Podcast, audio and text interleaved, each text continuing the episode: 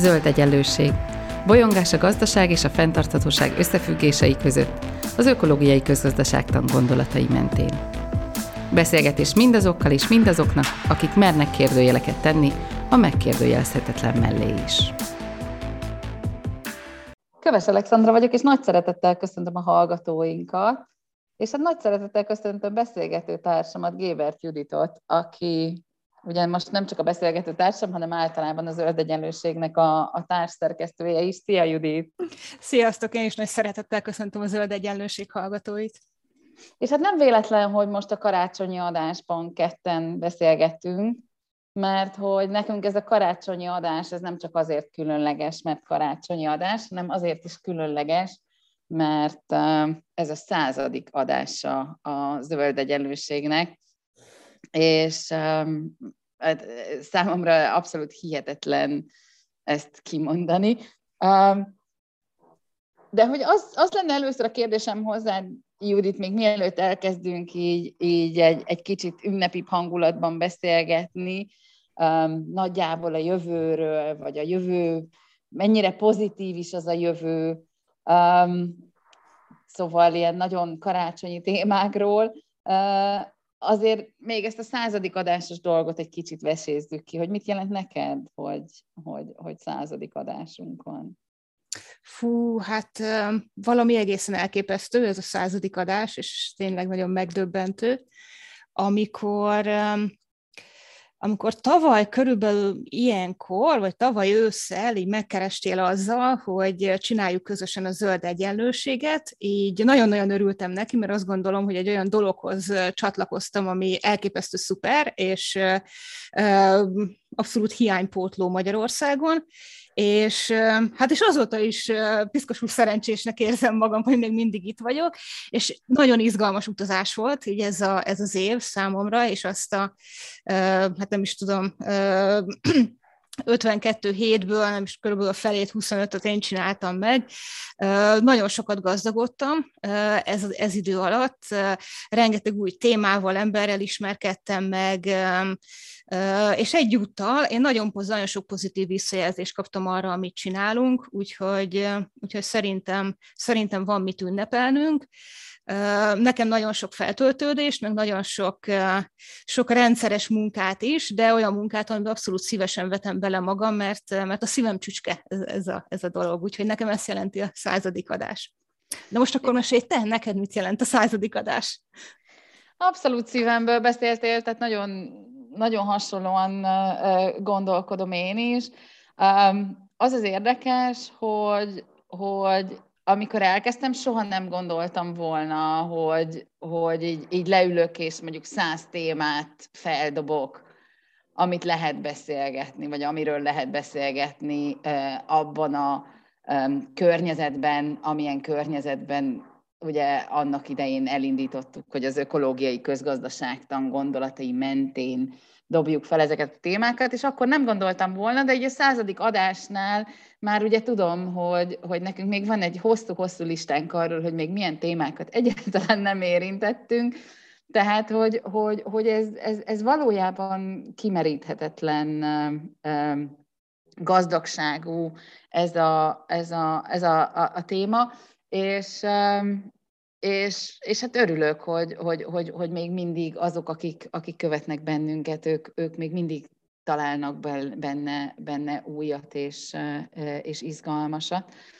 Úgyhogy nekem még ami, tehát az az érdekes, hogy ugye ahogy, ahogy kezdünk mélységeibe belemenni új témákba, azt, azt veszem észre, hogy egyre többet és többet tanulok belőlük. Tehát már csak akkor, amikor felkészülök a beszélgetésre, vagy magából a beszélgetésből annyira sok az, amit én magam is kapok tudást ezekből a beszélgetésekből, hogy, hogy hát az, az, az számomra egyre, egyre fontosabb. Tehát, hogy a saját megértéseim is, és fejlődnek ezáltal. És tulajdonképpen én itt át is kötnék ahhoz a témához, amit, amit mi így az ünnepi adásra gondoltunk, És, és ez arról szól, hogy, hogy valójában az ökológiai közgazdaságtan mögött van egy nagyon erős jövőkép, egy nagyon erős alternatív jövőkép. És, és sokszor ez a, a tehát hogy talán ez a leggyakoribb kritika, amit én hallani szoktam akkor, amikor nagy lelkesen beszélek azokról a változásokról, amiket elő, e, e, elő lehetne idézni a, a világban, és szerintem jó irányba mennének. A leggyakoribb kritika az az, hogy de hát ezt, ezt, ezt nem lehet megcsinálni. Ez, ez, ez utópia. És ezért szeretném, hogy ma beszéljünk az utópiákról, mert mikor beszéljünk az utópiákról, hanem, hanem az év vége felé, meg karácsonykor, amikor, amikor igazából egy kicsit lecsöndesültve azon kellene elgondolkozni, hogy, hogy tényleg nem lehet-e jobban csinálni dolgokat, és, és, és olyan társadalmat elképzelni, ami, ami a mainál sokkal jobb.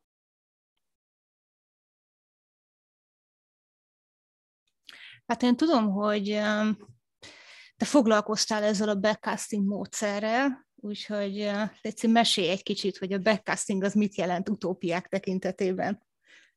Aha, szóval visszadobtad a kérdést igen. nekem.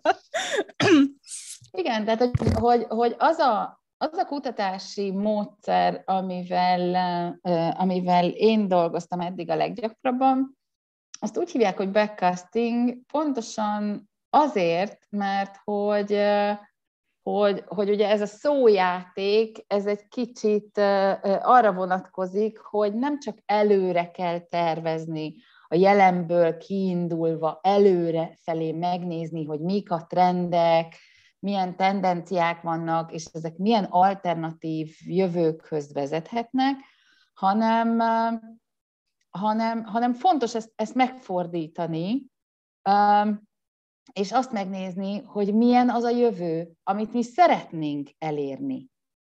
És az az érdekes, hogy amikor, amikor a jelenlegi gazdasági, társadalmi és környezeti problémákról beszélünk, főleg ugye az ökológiai közgazdaságtan mentén, akkor abba futunk bele, hogy teljesen mindegy, hogy előrejelzéses módszerrel ki milyen szenáriókat kezd el lerakni az asztalra, a végeredménye szinte egyik szenáriónak se igazán olyan, amilyet mi látni szeretnénk.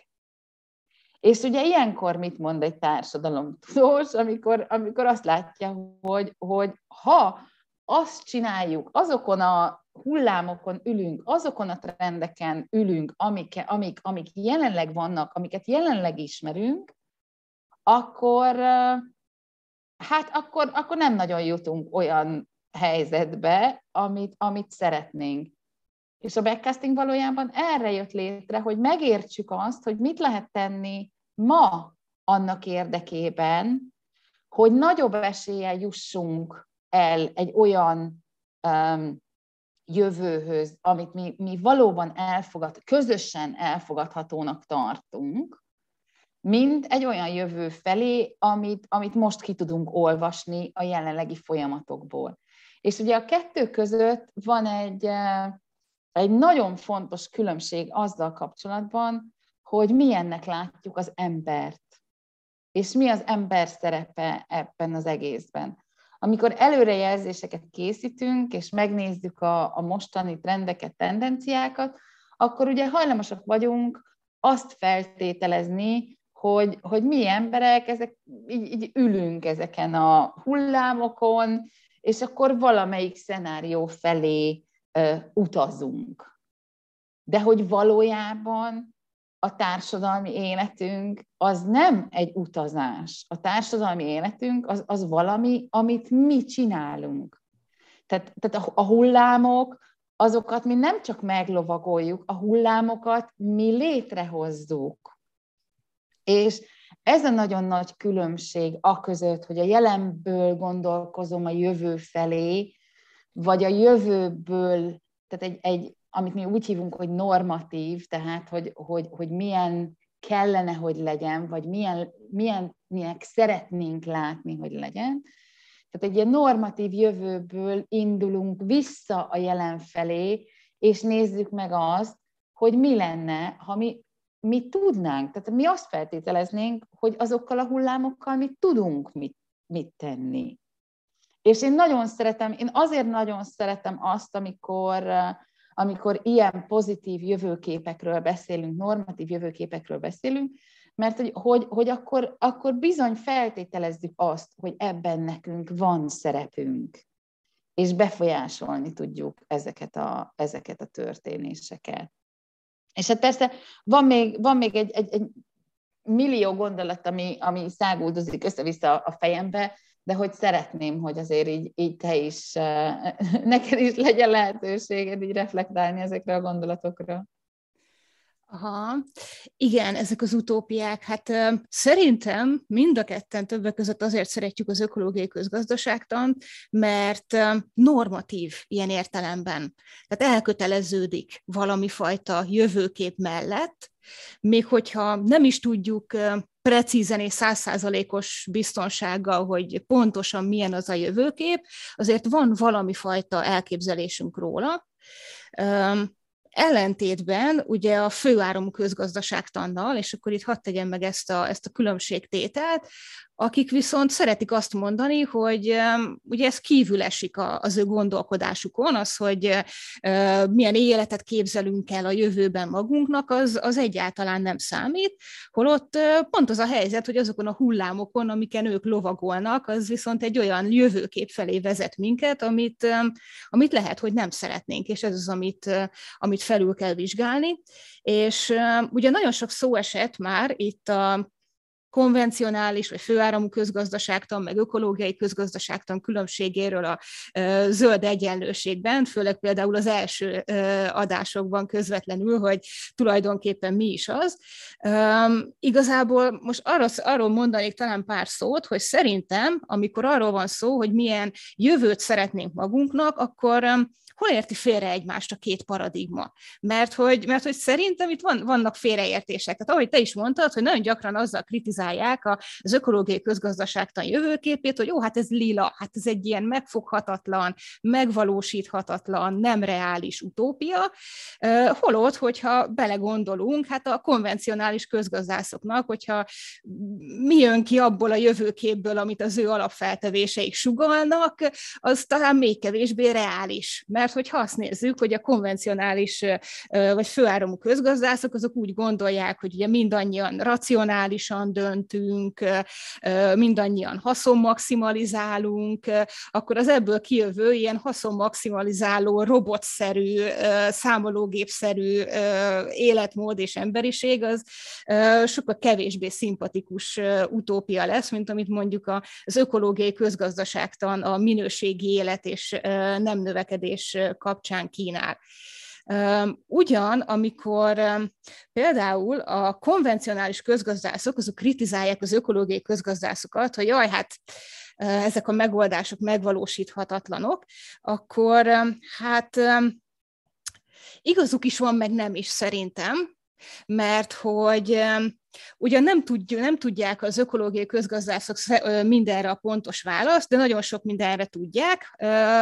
Talán ez túl radikálisnak tűnik az konvencionális közgazdászoknak a szemében. És szeretnék egy picit hivatkozni Bregmannak az Utopia for Realists, vagy Utópia realistáknak című könyvére, ahol ő pont azzal foglalkozik, hogy vannak ilyen radikális ötleteink, mint például a feltétel nélküli alapjövedelem, vagy alapjuttatás, mint például a 15 órás munkahét, vagy a nyitott határoknak az ötlete, és ezek nagyon radikálisnak tűnnek így a mai világunkban, és a mai szemmel nézve, ugyanakkor, hogyha mögé nézünk ezeknek a gondolatoknak, akkor nem, nem biztos, hogy annyira, annyira irreálisak lennének. Ráadásul, és így azt amellett érvel igazából ennek a könyvnek a szerzője, és nagyon izgalmas könyvről van szó, hogy hát a jelen problémája azok olyan megoldásokat kívánnak tőlünk, amiket nem biztos, hogy ilyen, ilyen szép, lassú, fokozatos átmenetekkel meg tudunk valósítani. Tehát elképzelhető, hogy arra van szükségünk, hogy nagyot ugorjunk, hiszen a szakadékon se tudunk át, átjutni két kisugrással, és most ez idéztem igazából a könyvből majdnem szó szerint. Tehát valami fajta ilyen, ilyen megoldásokra van szükségünk. Hát nem tudom, mit gondolsz ezekről a változásokról? Nekem közben az jutott eszembe, hogy, hogy, hogy ugye azt mondja, hogy, hogy, hogy, hogy radikális, de ugyanakkor ugye utópia realistáknak, és nekem az jutott eszembe, hogy, hogy Kvarta volt az, aki, aki a, a, a munkáiba arra mutatott rá, hogy az utópiák iszonyú fontosak, mert egy, egy közös megértést adnak azzal kapcsolatban, hogy, hogy, hogy, hogy merre kellene mennünk. És, és nem csak és nem, nem csak az a fontos, hogy merre van az arra, hanem az, az is nagyon fontos, hogy amikor, amikor, amikor utópiák vannak, akkor, akkor kőkemény értékválasztások mentén vannak ezek az utópiák, és talán nem is annyira az utópia maga a fontos, hanem az az, az, az érték, az az értékválasztás, ami a mögött, az utópia mögött van. És hogyha, hogyha ezeket az utópiákat magunkévá tudjuk tenni, akkor, akkor, akkor képesek vagyunk arra is, hogy, hogy a jelenbe valamit megtegyünk, vagy ne tegyünk meg, annak érdekében, hogy közelebb kerüljünk ezekhez az értékekhez, ezekhez a, a, a pozitív megoldásokhoz, vagy, vagy jövőképekhez. És ami, ami, még, ami még eszembe jutott annak kapcsán, amit mondtál, az az, hogy, hogy ugye azokhoz a megoldásokhoz, amik, amikre, vagy az, azoknak a problémáknak a, a, a megoldásához, amikről mostanában beszélünk, a társadalmi, gazdasági, környezeti válságokra adandó problémák, politikai válságokra adandó problémák, azokhoz szerintem iszonyú kreativitás kell. És a kreativitás az ugye csak és kizárólag akkor jön el, hogyha képesek vagyunk kibújni azok közül, a keretek közül, amik, amikről azt hallottuk, vagy azt gondoltuk, hogy, hogy, hogy ez az egyetlen létező valóság, és ez a valóságok legjobbika. Tehát például azért szeretem nagyon a, a backcasting kutatásokat, és ezek általában részvételi kutatások, tehát sok ember együtt, együtt gondolkozik, és egyébként a backcastingot én már használom a, az oktatásba is, és nagyon-nagyon-nagyon izgalmas megértések jönnek, a, a, amikor a hallgatók elkezdenek a saját jövőjükről gondolkozni, vagy egy adott um, iparág vagy, vagy területnek a, a, a jövőjéről, és, és, és, és ezek így hihetetlen erősen hozzák ki a kreativitást belőlünk. Tehát, hogy, hogy, hogy akkor, amikor főáramról beszélünk, akkor ugye egy főáram attól főáram, hogy, hogy már megkérdőjelezetlen paradigmákkal dolgozik. De amint ezeket a kereteket elhagyjuk, ugye jön a kreativitás, jön egy kényszerű értékválasztás, és erre ráépülnek, jönnek megoldási javaslatok, amik persze azoknak, akik a dobozon belül ülnek, radikálisnak tűnnek, de amint elhagyod ezt, ezt a dobozt, rájössz arra, hogy, hogy néha én nem is értem, hogy ezek miért nem a főáram részei, amikor amikor nekem már ugyanolyan utópia, vagy értelmetlen az, ami a főáramon belül történik, mint mondjuk, amikor ők rátekintenek arra, hogy, hogy én mikről beszélek. Tehát, hogy, hogy szerintem, szerintem tehát az, az értékválasztás és a kreativitás ez nagyon fontos akkor, amikor, amikor azt mondjuk, hogy, hogy igenis lehessen jövőkről beszélni. Még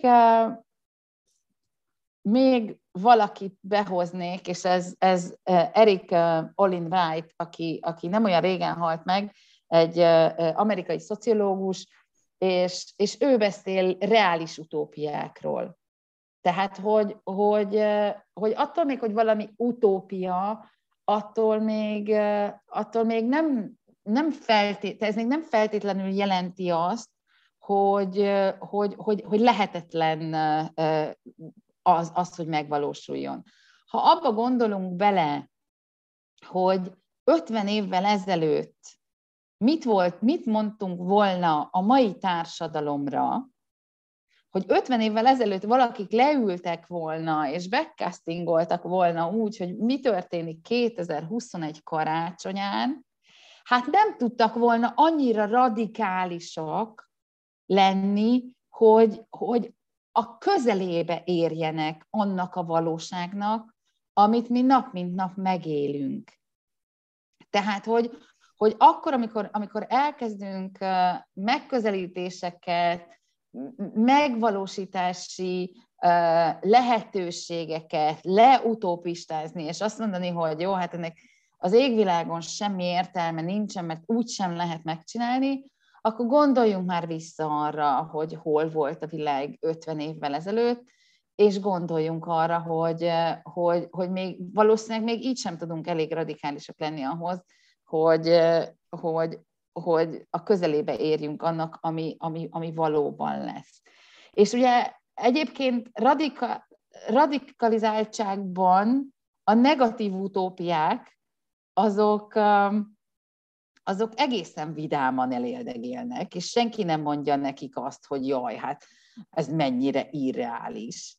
És hogy ez egy nagyon érdekes része az emberi pszichének, vagy, vagy, vagy nem, nem tudom, hogy ez az emberi psziché, nyilván nem, ehhez nem értek, vagy egyszerűen a mostani társadalmi hangulatunk az, ami, ami, ami ezt, ezt mutatja, de hogy a negatív utópiákat, azokat soha nem gondoljuk irreálisnak. És amikor meg pozitív utópiák vannak, vagy normatív utópiák vannak, akkor azt mondjuk, hogy ja, hát ne hagyd már, fölösleges vele foglalkozni mert úgy se lehet megcsinálni.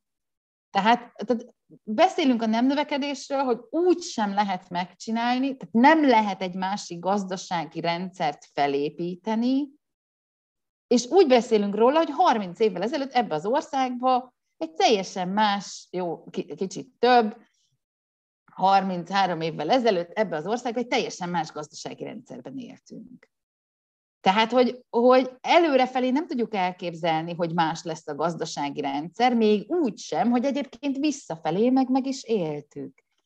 Tehát, hogy, hogy, hogy, hogy szerintem iszonyú fontos az, hogy beszéljünk pozitív jövőképről, mert ha belegondolunk, és akkor, és akkor most egy kicsit így, tudom, kalandozok, de hát ünnepi adás, úgyhogy miért ne kalandozzak közte-vissza, de hogy kicsit Kicsit szerintem, szerintem azt is át kell gondolni, hogy, hogy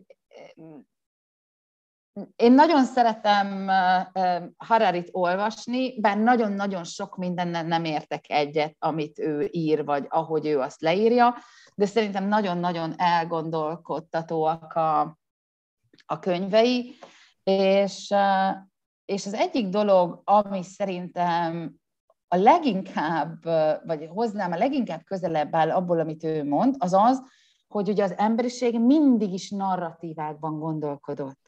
Tehát mindig is, amikor valamit építünk magunk köré, akkor, akkor azt, azt valamilyen történet köré építjük.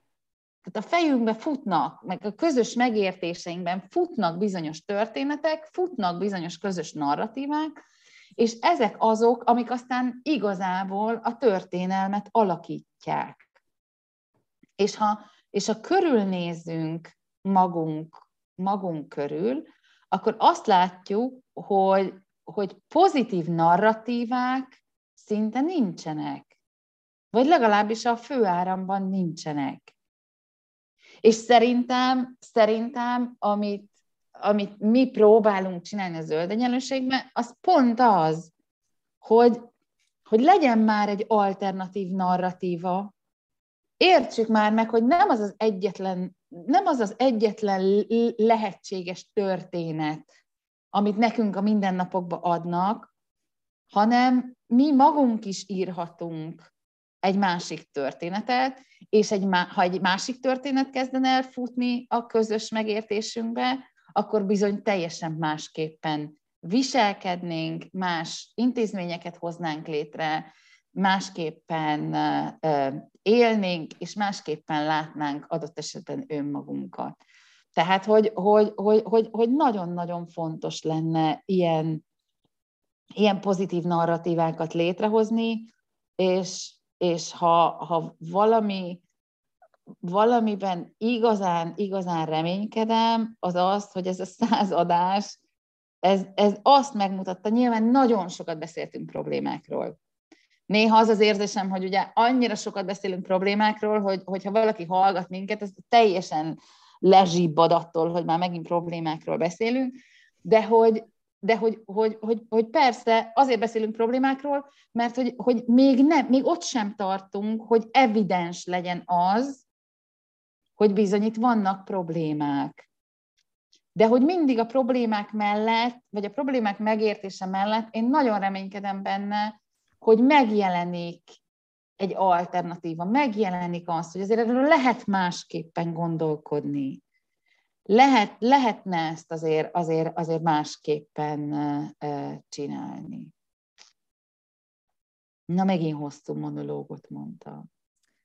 Hát, de nagyon jól elmondtad, tehát nem tudok nem egyet érteni így igazából azzal, amit elmondtál. Nekem az jutott, tehát több minden eszembe jutott a, ö, annak kapcsán, amit mondtál. Hát például ez nagyon érdekes, hogy ha visszatekintünk a múltba, akkor mit gondolunk a, az utópiákról és a társadalmi változásokról. Hát ha visszatekintünk, nem tudom, az elmúlt 50 évben, akkor szerintem a akkori embereknek egy negatív utópiáját éljük most gyakorlatilag.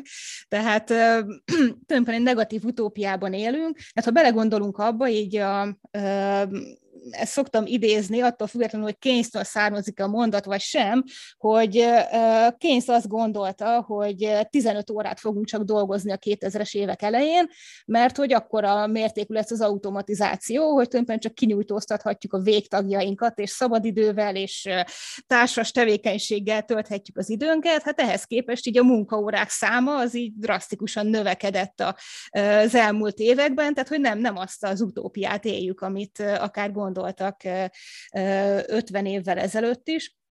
Aztán, hogy visszautaljak erre a dobozban való gondolkodásra, hát igen, ez nagyon érdekes, és amikor az ember így a ökológiai közgazdászként, meg egy kicsit ilyen gazdaságfilozófusként így kóborol konferenciákon, akkor időnként így tanulni lehet annak, hogy tanulja lehet annak, hogy hogyan gondolkodnak dobozban a különböző szakterületeknek a képviselői. Hát például a főáramú közgazdászoktól, hát gyakran halljuk így azt a kritikát, nem csak azt, hogy nem reálisak az utópiáink, hanem így az ilyen kicsit ilyen szofisztikáltabbat is, hogy jaj, mert az ökológiai közgazdászok azok vissza akarnak menni az őskorba, és itt el akarják hagyni a technológiai fejlődést, és izé, holott ugye erről szó sincs, tehát nyilván nem, nem az utópia, nem, arra, nem az őskornak az utópiája, az ökológiai közgazdaságtan utópiája, hanem valami fajta ilyen lassabb és megfontoltabb technológiai változás, a kisléptékű, kontrollálható technológia az, ami az ökológiai közgazdaságtan utópiája, és amikor ezt így elmagyarázom, akkor így aha, ja, hát akkor tulajdonképpen ezzel egyetértek. Tehát, hogy a, a és ezért gondolom azt, hogy amikor utópiák építkezéséről van szó, különösen szerintem itt a közgazdaságtan nagyon paradigmatikus esete ennek, nagyon fontos lenne a sokkal komolyabb párbeszéd a különböző tudományágak között, mert, mert nagyon-nagyon elképesztő, hogy szerintem mit gondolunk a másikról. Nyilván az sincs így, amit az ökológiai közgazdászok szoktak mondani a főáramú közgazdászokra, hogy jaj, hát szerintük a pénz az azonos a jóléttel. Nyilván a konvencionális racionális közgazdások se gondolják, hogy azonos a jóléttel a reáljövedelem mennyisége, de nyilván nagyobb hangsúlyt fektetnek rá, mint az ökológiai közgazdászok, tehát itt a hangsúly eltolódásokról kellene beszélgetnünk, hogy akkor az, az mi és mennyire fontos, a helyet, hogy itt dobálóznánk egymásra. Tehát szerintem ennek itt nagyon fontos szerepe van az utópiák értelmezésében. Amikor meg arról van szó, hogy mi a, mi a radikális utópia, vagy mi hát mennyire, mennyire kell nagyot ugorni ahhoz, hogy megvalósítsunk valamit, és ez mennyire irreális vagy nem. Igazából az előbb utaltam erre a könyvre, és itt Bregman az így maga is írja, és így ezzel tulajdonképpen egyetértek, hogy, hogy nem arról van szó, hogy egyik vagy másik nap ilyen radikális változásokat kellene bevezetni. Persze igen, tehát hogy ezekkel foglalkoznunk kell, de hogy ezek az értékválasztások, ahogy te is mondtad az előbb, ezek tulajdonképpen olyanok, hogy úgy kell elképzelni ezeket, mint amikor így vándorlunk a sivatagban, és vannak ilyen jelzőpóznák, hogy merre felé kell menni. És akkor körülbelül ugye a jelzőpóznák mentén kellene elindulnunk, tehát hogy valami ilyesmit jelentene ez az értékválasztás, de hogy egyébként meg a milyen lassan érünk egyik póznától a másikig, vagy pontosan lehet, hogy teszünk egy kis kitérőt, egy forrás felé, tehát hogy az meg már egy másik történet, de hogy az értékválasztások ezeket a jelzőpóznákat jelentik. Meg azt is mondja Bregman, és ez egy érdekes gondolat tőle szerintem, hogy az ilyen utópiákat azt sosem szabad túl komolyan vennünk, tehát hogy ilyen egészséges, egyrészt nyilván szenvedélyesen kell hozzáállnunk, tehát ezt a két szót használja, szenvedélyesen kell hozzáállnunk az utópiákhoz, mert hogy akkor lesznek változások, hogyha ez egy ilyen belülről fakadó és ilyen szenvedélyes hozzáállás. Másrészt meg késznek kell lennünk arra, hogy nevessünk magunkon olykor, mert hogy időnként valóban eljuthatunk olyan, olyan dolgokhoz is, hogy milyenek ezek az utópiák. Tehát valahogy ezekkel a módszerekkel kellene szerintem az utópiák felé haladnunk, ez jutott eszembe erről. Ez a szenvedélyesség, ez, ez szerintem egy nagyon-nagyon jó szó rá, mert um, én is néha ilyen javíthatatlan optimistának hangzok, akkor, amikor, amikor így azt kérdezik tőlem, hogy én mennyire gondolom, hogy ezek, amikről mi beszélünk, ezek megvalósíthatóak, és akkor így én mindig mindenkinek azt mondom, hogy tőlem nyugodtan ráírhatjátok a síromra, hogy tévedtem. Tehát, hogy, hogy nem, nem engem, engem nem zavar az, hogy, hogy, hogy hiszek valamiben, ami, ami aztán lehet, hogy nem fog megtörténni. Na bum! Csomóan gondolták azt, hogy lesznek repülő autók, aztán még sincsenek repülő autók. Tehát, tehát nem, nem, nem zavar az, hogyha, hogyha ha, ha kiderül, hogy, hogy 50 év múlva mondjuk teljesen más lesz a világ, mint, mint amit, amiről, amiről mi itt beszélünk. Hát abban kicsit reménykedek, hogy nem sokkal rosszabb, hanem csak egyszerűen más. De, de ami, még, ami még eszembe jutott, az az, hogy, hogy ilyen backcasting kutatásokat mi csináltunk elég sok különböző témában. Tehát csináltunk már ugye fenntartható foglalkoztatás területén, a jövő vállalatai, jövő felelős és fenntartható vállalatai, ilyen kozmolokális gyártás, felső, gazdasági felsőoktatás jövője, marketing kommunikáció jövője, a sport fenntartható jövője, stb. stb. Tehát, hogy, hogy volt már jó néhány olyan téma, ami, amivel csináltunk ilyen, ilyen backcasting kutatásokat.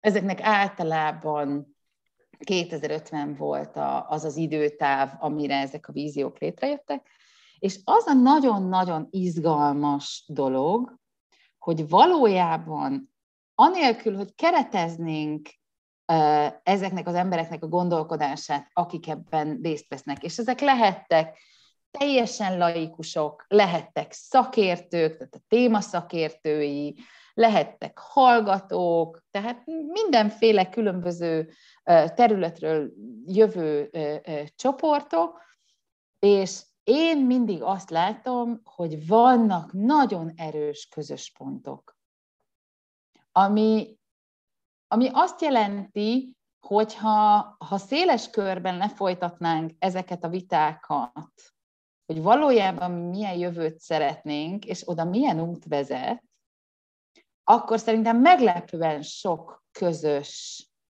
megértés, meg érték jönne fel. Tehát például az, hogy, hogy nem tudom, mindenki, valójában mindenki elfogadja, vagy a legtöbben elfogadják azt, hogy az egyenlőség önmagában érték. Tehát ha nem is, tehát senki nem képzel el, ugye ezt sokszor megkapjuk, hogy biztos ez valamilyen ilyen, nem tudom, újabb kommunista uh, verziója a világnak. De hogy senki nem teljes egyenlőséget, és, és ilyen sablonos egyenlőséget képzel el. De azt viszont elképzeli, hogy, hogy úgy vannak újraosztva és szétosztva a, a javak, hogy, hogy, hogy senkit nem hagyunk az út szélén. És tehát, hogy, hogy, hogy, hogy, hogy ezek fontosak. Mindenki, tehát, hogy minden ilyen normatív jövőképben valahogy előjön például a közösségek szerepe. Tehát, hogy az emberek vágynak arra, hogy erősebb közösségek jönjenek létre. Vágynak arra, hogy értelmesebb munkát végezzenek. Vágynak arra, hogy, hogy több legyen a tér arra, hogy embertől emberig megéljük a kapcsolatainkat, bármilyen területen. Um, tehát, tehát hogy, hogy itt, itt, itt most, mit tudom én, akár szociális területről is beszélhetünk, vagy egészségügyi területről, vagy egyszerűen csak a magánéletünkben a, a, a kapcsolatok minősége. Tehát, hogy, hogy, hogy amikor, amikor elkezdünk ilyen pozitív utópiákat létrehozni, vagy, vagy ugye mi ezeket normatív jövőképnek hívjuk, tehát amikor, amikor elkezdünk ilyen normatív jövőképeket létrehozni, akkor előjönnek olyan ilyen póznák, amiket akkor is leszúr, mindegy, hogy milyen témáról beszélnek, mindenféleképpen leszúrnak. És előjönnek olyan problémák is, amiket, amiket utálnak. Például szinte mindenhol előjön, hogy a társadalmi bizalom alacsony szintjétől mennyire szenvednek. Tehát, tehát, tehát mindegy, hogy melyik témáról van szó, valahogy előjön, hogy ők szeretnék a, a, a bizalmat, a társadalmi bizalmat jobbnak megélni, az, az egymáshoz való, egymás felé fordulást, az egyéni autonómia szintjét. Tehát például nagyon érdekes, ahogy, ahogy szinte mindenhol feljön az, hogy, hogy az emberek azt érzik, hogy, hogy, hogy, hogy bizonyos tevékenységekbe bele vannak szorítva, és, és hogy valójában szenvednek attól, amit én ugye egy kicsit korábban úgy fogalmaztam, hogy ülnek a hullámokon. És, és szenvednek attól, hogy nem érzik azt, hogy ezekre a hullámokra nekik befolyásuk van. És szeretnék megélni ezt a személyes autonómiát. Ezt csak azért, azért kezdtem el mondani, hogy, hogy, hogy nem igaz, hogy, hogy, hogy mélyebb, párbeszédeken keresztül ne lehetne eljutni olyan közös sarokpontokhoz, amire aztán lehet épít, építkezni, és ha ezek a sarokpontok léteznek, akkor onnantól kezdve az utópiák már, már teljes mértékben reális utópiák. Mert onnantól kezdve megértjük, hogy mondjuk egy adott beavatkozás, vagy egy adott változás, az miért szükséges, vagy, vagy, vagy miért lehetséges.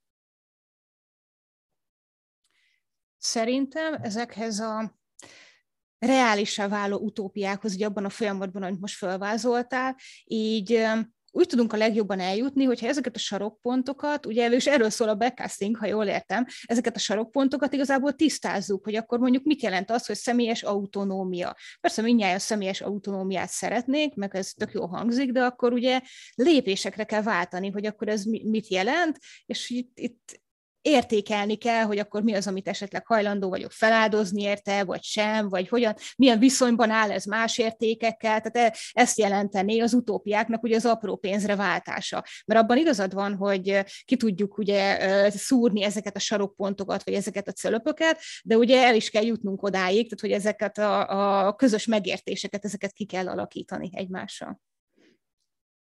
Igen, és hát erről szól a társadalmi párbeszéd, és én nagyon remélem, hogy erről szól a zöld egyenlőség is. Igen, reméljük, úgyhogy, hogy erről szólt. Uh, úgyhogy lehet hogy, lehet, hogy én azt mondanám, hogy ennél, ennél jobb pontra ma már nem fogunk eljutni. Igen, ez is uh, szerintem karácsonyra pont jó.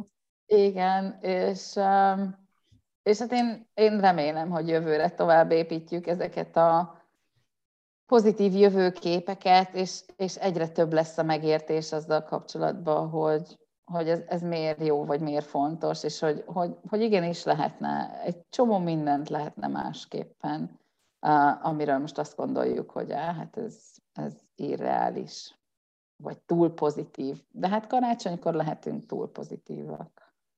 Így van. És hát reméljük a zöld egyenlőség hallgatói is tovább építik velünk ezeket az utópiákat. Igen, és hát én nagyon boldog karácsonyt is kívánok nekik is, meg hát neked is.